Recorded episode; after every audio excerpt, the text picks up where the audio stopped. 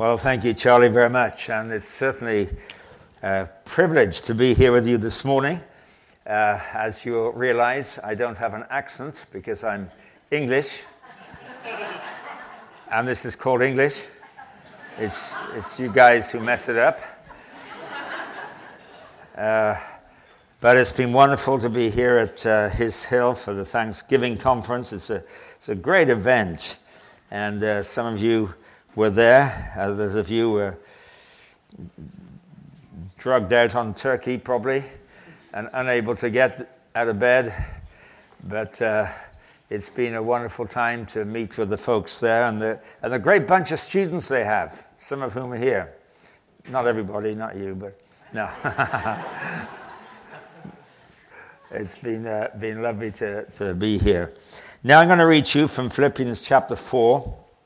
I'll try not to talk fast, uh, but as Charlie says, I'm, I'm, I'm, running at the end of the service. But Philippians 4, I'm going to read verse 4 to 7, and then three verses later in the chapter. These are familiar verses to many, many people. Philippians 4, verse 4, Paul writes, Rejoice in the Lord always.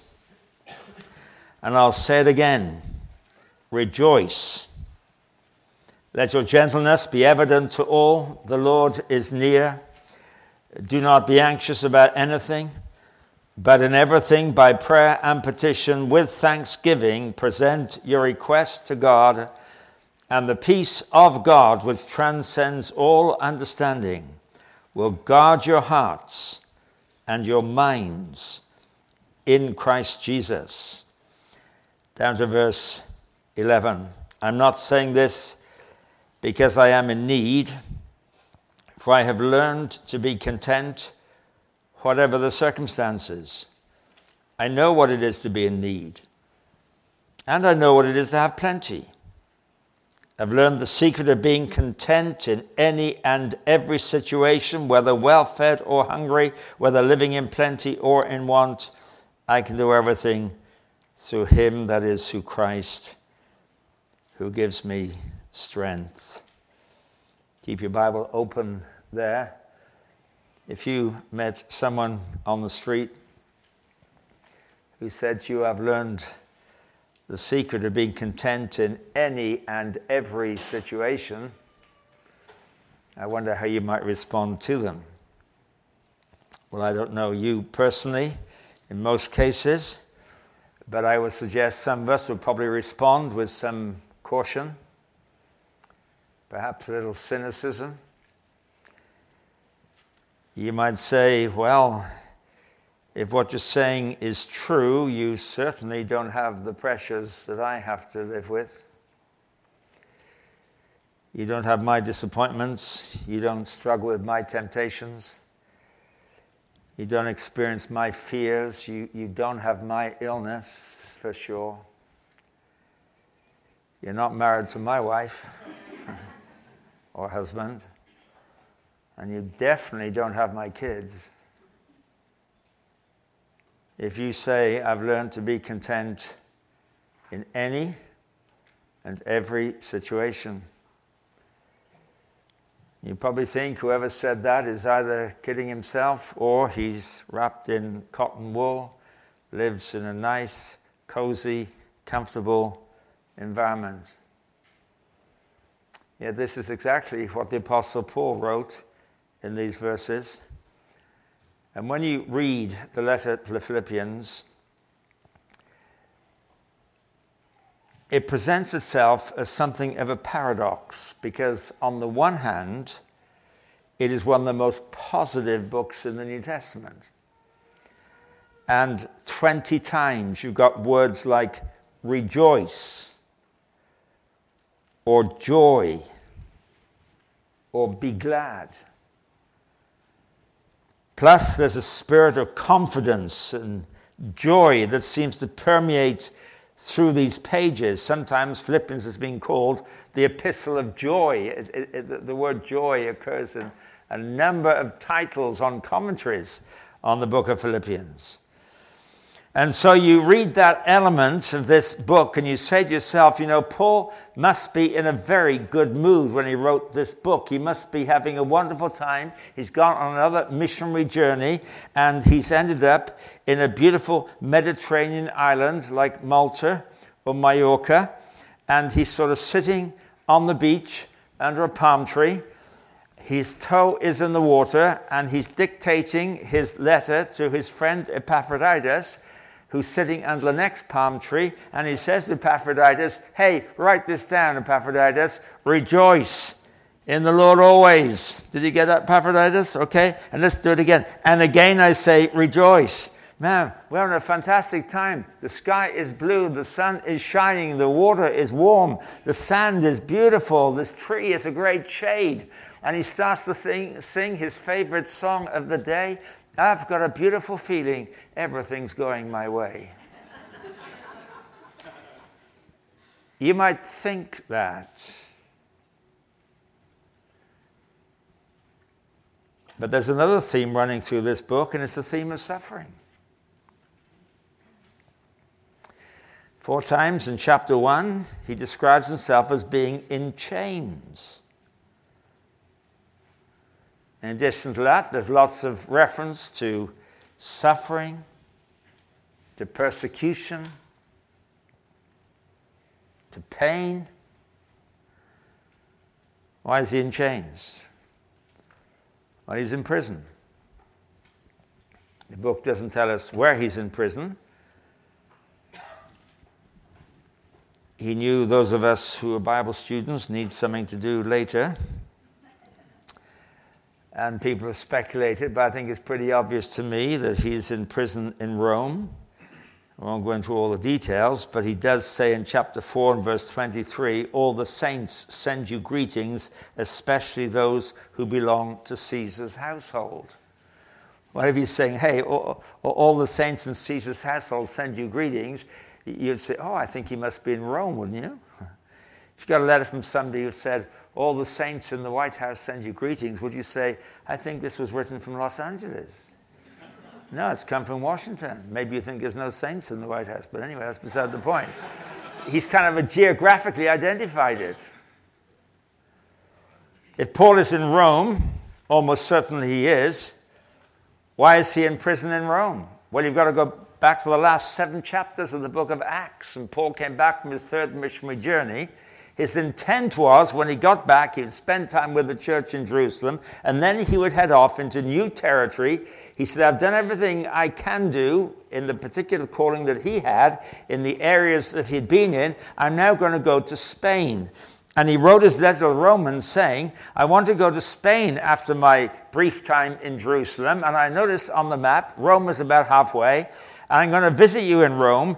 I'm not going to build on anybody else's foundation. Somebody else started the church in Rome. I'm just going to pass by, greet you, and move on to Spain, which is my next mission field. That was his intent.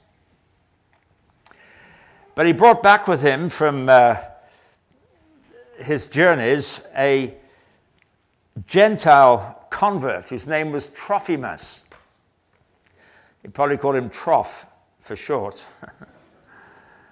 And Paul went into the temple region, which as a Jew he was entitled to do, but which his friend Trophimus was not entitled to do. So Paul didn't take him, but people saw Paul there and said, Oh, Paul must have brought Troph with him.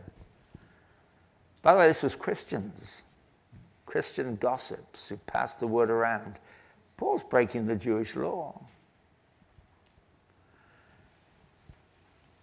And some of the hardline Jewish people got hold of this. And they said, We're going to arrest this man when he leaves the temple because he's violating our law. And a whole gang were there to actually do more than that, some of them to kill him.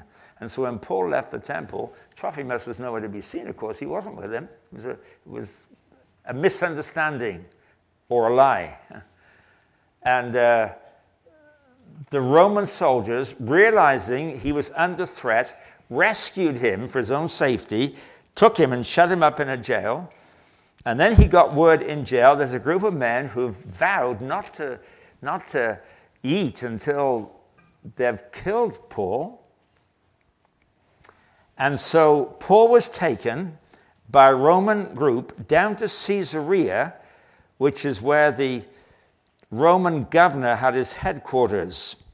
In the days of Pontius Pilate, a few years before, the Roman headquarters were in Jerusalem, but now they've moved to Caesarea, a new city named after Caesar, and that's where the government, the Roman government, had its headquarters in Judea. And uh, Paul was taken down there, brought before the Roman governor, whose name was Felix. He knew there was no case to answer and said, if you pay a bribe, you can go free. And Paul didn't pay bribes. He said, No, I don't pay bribes. You let me free because it's unjust to hold me here. I've committed no crime. But Felix locked him up, waiting for a bribe. And Paul stayed there for two years the end of two years, Felix was recalled to Rome and replaced by a man called Festus. When Festus arrived, he wanted to clear up all the outstanding cases in, in, his, uh, in his prison. And uh, Paul was brought before him. And Paul said, I'm a Roman citizen. You have no right to hold me here. And as a Roman citizen, I appeal to Caesar. Caesar was the Supreme Court, really. I appealed to Caesar. He said, All right, you have the right to appeal to Caesar. To Caesar you will go. And they put him on a boat to send him to Rome. The boat sank several times on the way. He got shipwrecked in Malta, spent the whole winter in Malta. Got bitten by a snake there. You probably know all these stories. Eventually, he arrived in Rome. Probably took him the best part of a year to get there. And when he got to Rome, Caesar wasn't interested. And so, the end of the book of Acts, Paul is in Rome for two years, either incarcerated or under house arrest in which case he had a little bit of liberty and he spent time in both. Now, do the arithmetic two years in Caesarea, the best part of a year on the journey to Rome, two years in Rome, that's five years that Paul has been arrested and kept as a prisoner by the Romans. And uh, you would think when the folks in Philippi got the news. We have a letter from the Apostle Paul, and they say to That's fantastic. We haven't heard from him for five years. No, he's been in prison all this time on false charges, wasting some of the seemingly best years of his life. They'll say, Boy, this, this letter's going to be a stinker. he is going to be so angry, so upset. And they open the letter and they start to read and says things like, Rejoice in the Lord. And then he says, I'll say it again in case you think I wrote the wrong word down by mistake and I really should have written react. I'll say it twice. Rejoice in the Lord. I'll say it again. Rejoice. Because, as I'll show you in a moment, he's saying, I'm discovering the utter sufficiency of Jesus Christ to be what I need Him to be, irrespective of my circumstances. So much of our well being, you see, is determined by our circumstances, isn't it? Things are going well, and we're in a good mood. Our expectations are coming to pass, we feel great about that. But the important one i to say to you this morning is that this letter of Paul was not written in a comfortable study. He wasn't sitting like a modern theologian behind a desk with a pile of books and bright lights on his page so he can see what he's writing. He said, I'm going to write an epistle to the Philippians. Oh God, will you please inspire me this one so this will become in the Bible? I'm going to make this a real one. No, he's not sitting in a study writing this. He's deprived of his freedom, wasting the best years of his life and discovering the complete sufficiency of Jesus Christ so he can say, I've learned the secret of being content. Whether I'm well fed, have a full stomach, or hungry, an empty stomach. Whether in trouble, everybody's after me, or whether I'm comfortable.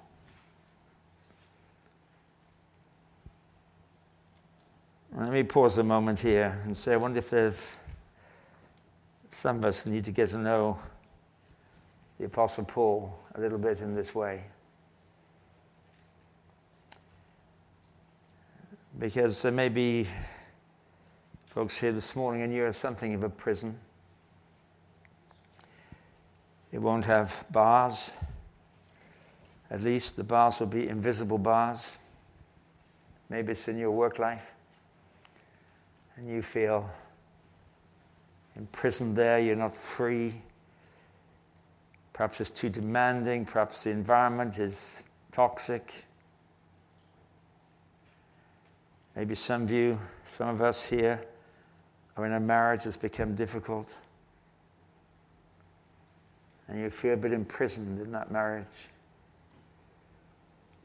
Maybe your children aren't living for God. Maybe they've turned their back on everything that you gave them that was that you long to be at the core of their beings and they've they've turned away from that and you feel resented perhaps. And you're in a prison there. Maybe you're in a prison of a body isn't working properly, it's been damaged, or it's some diagnosis that you have. Maybe it's unfulfilled dreams, and you've lived with dreams that seem to be evaporating now. Years are going by, and they're not happening. And you're in the prison of discipline. Maybe some in a financial prison. You know, the bills are bigger than the resources. Maybe like Paul, victim of gossip, misunderstandings by others. That's what that was the beginning of his imprisonment.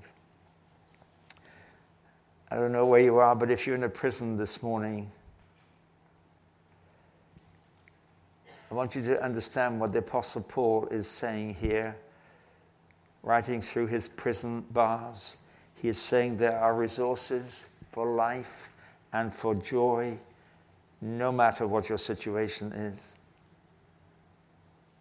I'll tell you this if a relationship with Jesus Christ works in a prison, it will work anywhere. And if a relationship with Jesus Christ doesn't work in a prison, it won't work anywhere else either. Because you know the reality of Jesus Christ and you know the presence of Jesus Christ most in the darkest times, in the most difficult times. That's where you know He's real. Some of us can easily have a fairly shallow experience of Christ is real to us, it is deep to us, but the moment the lights go off and the moment we're into trouble, we feel totally lost. And God, in His kindness, again and again puts us into situations where we come to a point of saying, I have nothing left except Jesus in this situation. See, when Paul wrote and said, you know, rejoice the Lord always, I'll say it again, rejoice, this is not some early version of positive thinking. He tells us how we can come into this position in the next verse, verse 6. Let me read it to you again. He says, Do not be anxious about anything. Let me, let me pause there a moment. Doesn't that sound unrealistic to you? You know, don't be anxious about anything. You know, your kids back home are sick, you said, and somebody says to you, hey, don't be anxious about anything. You say, man, you, you, you're not living real life. But read the whole sentence. Do not be anxious about anything, but I have a marking system in my Bible for link words that includes the word but. I have a color I use for that color, but. But is a key word, it's a hinge word. Do not be anxious about anything, but in everything by prayer and petition with thanksgiving. Present your request to God. Give it to God, and the peace of God, which transcends all understanding, will guard your hearts and your minds in Christ Jesus. We, we had an old man in England, a very godly man. He was mentioned this week by Peter Reed. I may have mentioned him too. His name was Alan Redpath, very godly man. He's in heaven now. But he was talking to the students at the Torchbearer School in England one day. And he said, The difference, he said, in his, he was a bit bowed over. He said, The difference between victory and defeat depends on where you put your butt. And all the students started laughing because they had minds like some of you. he didn't know what they're laughing at. He said, where you, where you put your bat is the key. And again, they laughed again. He said, What's the matter here? but he said, this is one of those verses. He says, There is a problem, but God. He said, That's victory. There is God, but I've hit a problem. That's defeat. Where do you put your but? He said. Students all remembered that, of course, and you will too. It's where you put your but. Paul says, in everything. Don't be anxious about anything, but in everything. In other words, the anything which would cause you, you anxiety becomes the everything. In everything, by prayer and petition, with thanksgiving, present your requests to God he said, in the situation that normally would frighten you and threaten you, he says, give it to God with thanksgiving. This is more than praying about it. Because sometimes we pray about things, we don't give them to God. We talk to God about it, we ask other people to pray for us, and we say, God, amen, and then we walk on carrying the same burden. We had a friend and colleague in Austria. His name was Hans Peter Royer. He wrote a book in German. I don't think it's been translated into English. He was a good man and he wrote a good book. And his book was entitled, What Do You Do After You Say Amen? It's a book on prayer. What do you do after you say amen? I mean, do you go back? If I was carrying a big backpack with a heavy weight in it, I came across and said, Oh God, this backpack is wearing me down. I'm so, it's so difficult. Please, please help me with this. And, and amen. And I carry on carrying the pack backpack. Usually that kind of prayer is give me more strength. That's usually that kind of prayer because I've got to carry this flipping thing. no, he says, give it to God, present it to God with thanksgiving. We just had Thanksgiving Day. With thanksgiving, meaning what? Saying, oh, thank you for this problem. No, it doesn't mean that. Present it to God, saying, God, I'm giving this to you, and I know I'm giving this to you because I'm saying, thank you. It's your problem now, not mine. Thank you. I give it to you. And you know when that is taking place because he says, and Read the whole thing. Don't be anxious about anything, but in everything that makes you anxious. By prayer and petition with thanksgiving, present your request to God, and the peace of God, which transcends your understanding, transcends all understanding, will guard your hearts. Your hearts, that's the real you down there, and your mind, how you think about things in Christ Jesus.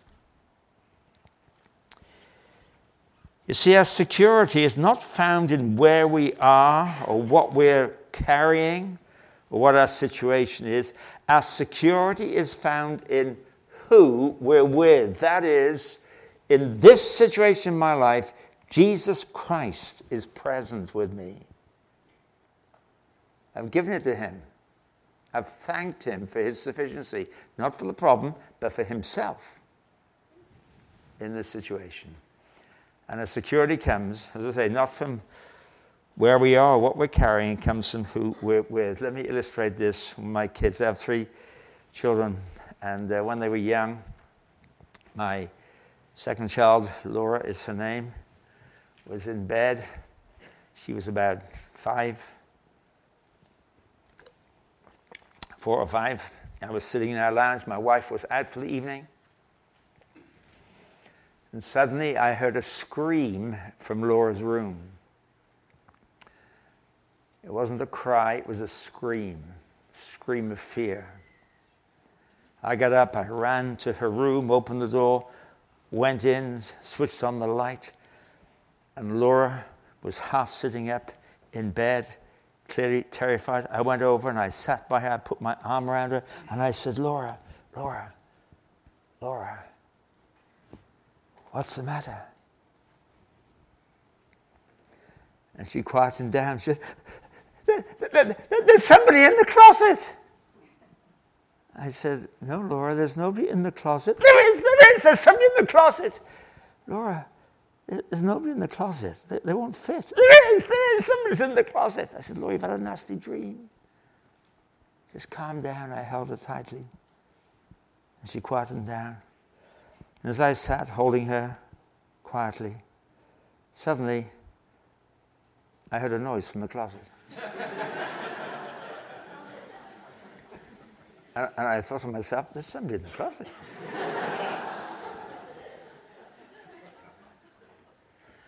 So I looked at Laura. Her eyes were the size of saucers. I said, Stay there, Laura. I walked over to the closet, wardrobe, two handles on the main doors, one hand on each handle. I looked back at Laura. She was staring at. me. I opened the doors, and there was the cat locked in the closet.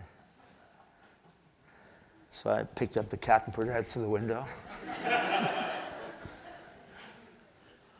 When I sat down, I said, Laura, that was a nasty fright, wasn't it?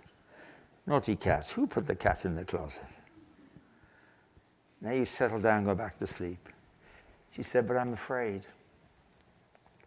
I said, Yes, but it was only the cat, wasn't it? And the cat's gone now. You saw it go. It should be landing shortly.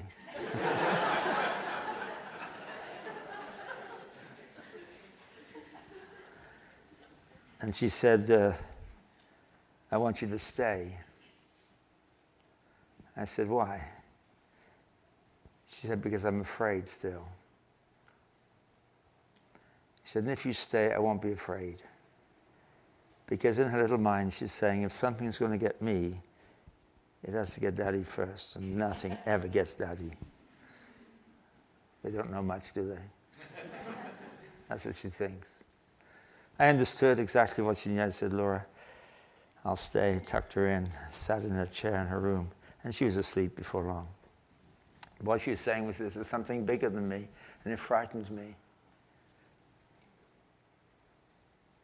I need my dad. Come. ah! So he came. She screamed. And you see, Paul is saying there are things in life that frighten us. He says, Don't be anxious because people are anxious. But he's not just giving a negative, don't be anxious, naughty, naughty, don't be anxious. He said, no, don't be anxious, bat. This is why it's important you know where to put your bat. but in everything, in those things that are making you anxious, present it to God and say thank you.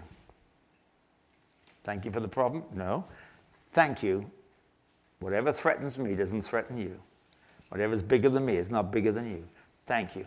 I trust you and thank Him. And He said, You'll discover this. Instead of anxiety, the peace of God, which passes understanding, that is, in your mind, you start to feel a bit guilty about it. I'm supposed to be uptight here, you probably think. Which passes understanding. But guard your heart, guard your mind. We haven't time for this. Those are two different things. Your mind and your heart, which is the center of who you are the disposition you have in life. Guard your heart and guard your mind in Christ Jesus. Peace is not the absence of conflict. Peace is something to be found in the midst of conflict. If I can give you another illustration, also from England. and this is uh, when an art competition was held in England some years ago and the subject to be painted was peace. And there were two prize winners. One of the prize winners had gone to the northwest of England, which is not far from where I used to live, into an area that we call the Lake District. You know, you've got a hill country in Texas, we've got a lake district in the north of England. There are not many lakes in England, but this is an area where there's beautiful mountains and lakes. And this artist went there and painted a beautiful picture of a lake in the foreground, the mountains in the background, uh, the shadows on the, on the water, the uh, nice clear blue sky. He, he must have taken a, a liberty to put blue sky there. Little couple of clouds to break up the sky. Down in the foreground, a little family of ducks were floating by. You looked at your picture, at the picture, and you thought to yourself, what a beautiful place. Man, I'd love to go there. It's so warm, so inviting, so pretty. And he submitted his painting, he called it Peace, and he won second prize. The other artist went down to the southwest coast of England, where there's a peninsula we call Cornwall that juts out into the Atlantic Ocean. Next stop is America. Goes underneath Ireland, past Ireland, if you go next stop. And this is, is a rugged peninsula. And this artist painted a picture of a cliff coming down into the ocean in a storm. There were waves blowing in from the Atlantic, beating against the, the base of the cliff and sending up its surf. The sky was black, a gale was blowing. There was a tree on the top of the cliff at a 45 degree angle as the waves were, uh, as, the, as the gales were blowing in. Looked at the picture, you felt cold, you felt miserable, you thought yourself, I'm glad I'm not there.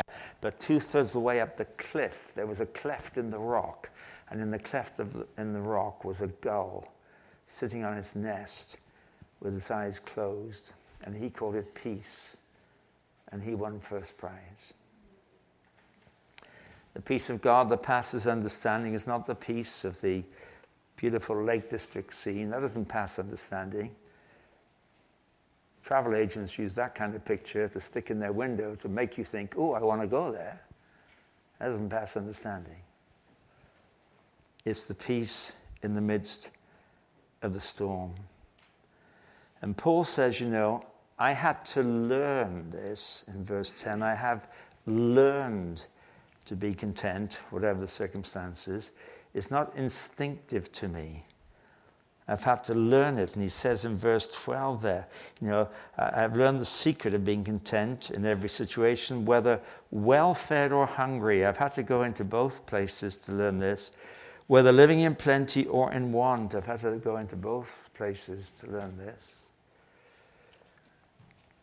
2 Corinthians chapter 4, he, he talks there about, um, I'll read verse 7 uh, to 12. Let me read this to you. 2 Corinthians 4, verse 7. We have this treasure in jars of clay to show that this all surpassing power is from God and it's not from us. And listen to this we're hard pressed on every side, but we're not crushed. We're perplexed, but we're not in despair. We're persecuted, but we're not abandoned. Struck down, but not destroyed. Pause there a moment.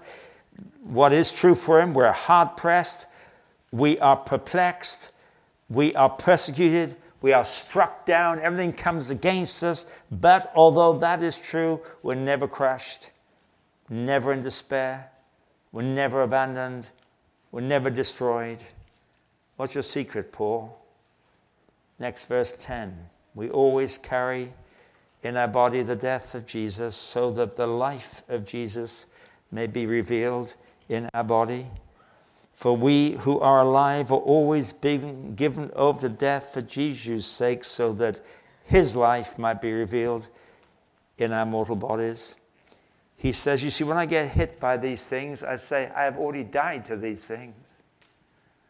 I've accepted God's verdict on my own natural self is I'm worthy of crucifixion and I was crucified with Christ. So you can't hurt me anymore because all the hurt of that has been taken upon a substitute, the Lord Jesus. And instead, he says, his life is being revealed in my body. In other words, every time I'm knocked down, I discover again that it's the life of the Lord Jesus Christ in me. It enables me to live within those situations. Doesn't mean it wasn't hard for Paul. Sometimes when you read these summary things, you think, oh, that sounds a bit glib. He talks elsewhere about the pain and difficulties and hardships and frustration and discouragement that he went through in his life. But that was simply having to endure all the, all, all the tremendous things that were swirling around him. But right in the heart, every opportunity that brought me under attack gave me opportunity, he says, that the life of the Lord Jesus Christ might be revealed in me. Let me finish you with a story. A man I knew, very godly man, and uh, he had a phrase he used to say, and his phrase was, For this I have Jesus. And he'd say, Well, for this I have Jesus. And encourage people that he would say that to. And they think, oh, yeah, well, I have Jesus too, those who are Christians. And then he printed a little bookmark made of a yellow velvety material, and on it, the words, For this I have Jesus. And uh, he would give it away to folks. One day he had a stroke. He was an old man by then. He was in hospital. And I would call his wife to find out how he was getting on. And one day I called his wife and she said, Oh, he's just come home from the hospital today. He's sitting here on a chair. I'm going to give him the phone. You won't understand anything he says because his speech is slurred, but he would love to hear your voice. So she passed the phone to him. And I said, I'm so sorry you're having to go through this hard, difficult time. And he began to speak, and his voice was slurred, but I knew what he said. He said very slowly, For this, I have Jesus. A week later, I was speaking at an event in England called Spring Harvest. It's an annual event held over Easter time. It draws something like 60,000 people. It's a big crowd. And I was speaking at one of the evening celebrations they had in a big tent they put up. And uh, I, I, told this story. It happened about a week before. For this, I have Jesus. And that was my challenge to the people, you know, what situation you're in. For this, you have Jesus. About a month later, I got a letter in the mail from a lady. She said, I was at Spring Harvest the night you talked about, For this, I have Jesus. And she said, I tried to find you afterwards, but because it's a big crowd and things, I, I couldn't find you. I went to the Spring Harvest office. I asked if they would give me your address, and they were very hesitant to do so. You know, there's all these security things people have in mind. Uh, but she said, I said, I have to get a message to him. So they gave me your address. So it was a handwritten note that she mailed to me. So I opened this letter, she explained that. And then she said, Two years ago, my husband was killed in a road accident. We have two young children. It was the worst thing that could have happened to us. She said, the day before he was killed, a friend of mine sent me a letter and in the letter, she placed a little yellow velvet bookmark that said, For this I have Jesus. And when I opened the card and I saw that, I thought, that's cute. That's sweet. And I put it down on the table. Next morning, a policeman came to my door, told me my, fa- my husband had been in a road accident. Would I come with him to the hospital? I went to the hospital, by which time he had passed away. I had to identify his body and then go to the elementary school to pick up our two young children. The worst day of my life. She repeated that a couple of times. We came back home. As I came into our house, there on the table left from yesterday was this yellow bookmark. For this I have Jesus. She said to me, I cannot tell you what that has meant to me over these last two years. So much so, she said, we've inscribed on his tombstone, For this we have Jesus.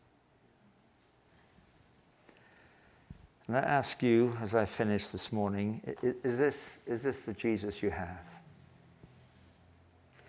You see, you can have a Jesus who is the model that you try to follow and imitate. You can have the Jesus who's the kind of what would Jesus do, and you think about what you think he would do, and you try to do it, and that's your Jesus. You can have a Jesus who's simply the patron of your theology. Or you can have a Jesus who's your life. And you know when he's your life, when everything falls apart, accept him. That's when you know who he really is. Don't go looking for difficult times. They'll come looking for you anyway. Don't go looking for difficult times. But the richest experience of the presence of Jesus Christ in your life comes often when things are the hardest. You don't always feel it that way at the time. But you will look back and say, What is the security? What is that steel in my soul that kept us intact? It was the Lord Jesus Christ, His presence. You know, Paul talks here, and I'll just finish with this verse, which I didn't read. He says, I've learned to be content whether well fed or hungry, living in plenty or in want. I can do everything through Christ who gives me strength. He says there, I have learned the secret. It's a secret, he says of being content. I can do all things through Christ who strengthens me. I can live in any situation when Christ is my life. The secret is not to, go, is not to get God to take us out of our circumstances. The secret is for us to learn to bring God into our circumstances. Our praying is usually God, take me out of this. The secret Paul's learned is God, you are in this. Thank you. I trust you. We had a good friend. She died of cancer, and before she died, she was in her bed, and my wife went to visit her. She said, How are you doing? How are you doing inside? She said, You know, I feel, I feel God is so distant from me. I, I keep saying, God, please show me yourself. And I feel that I'm under this blanket and there's a barrier between me and God. And, and, and my wife said to her, Where do you think God is? Well, he's around, but I want him to come close to me. She said, Why don't you invite him to come under the blanket with you? Instead of crying out from under the blanket, God, please come to me. Say, Lord, thank you. Come under the blanket with me. You're present here. And he lives within you. She never saw him again because she died, but at the funeral, one of her friends was speaking, and she said she had such peace in the last days because she said somebody said to her, Ask Jesus to come under the blanket. Stop trying to reach him. Ask him to come be under your blanket. And that was so reassuring to her. And she died in peace. Do you know Christ under your blanket? Do you know Christ in the tough times?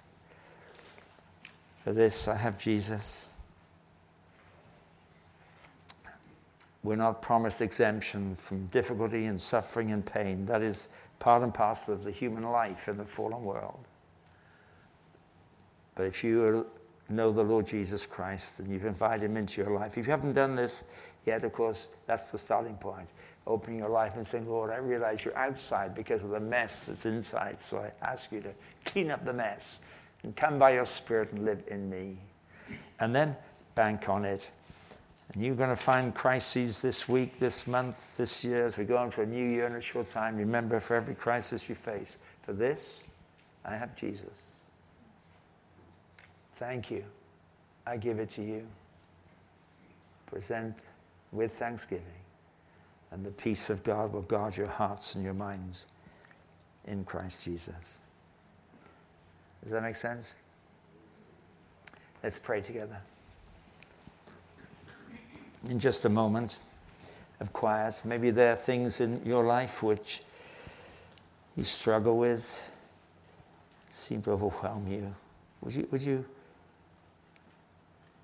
give that to the Lord Jesus and ask Him to be present in that thing? It might even be a sin you're battling with.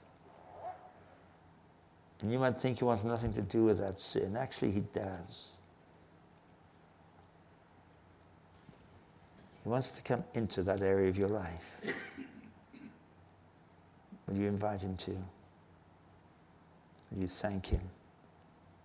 Some circumstance, some struggle, some fear. In a moment of silence, will you say of those situations, For this I have Jesus?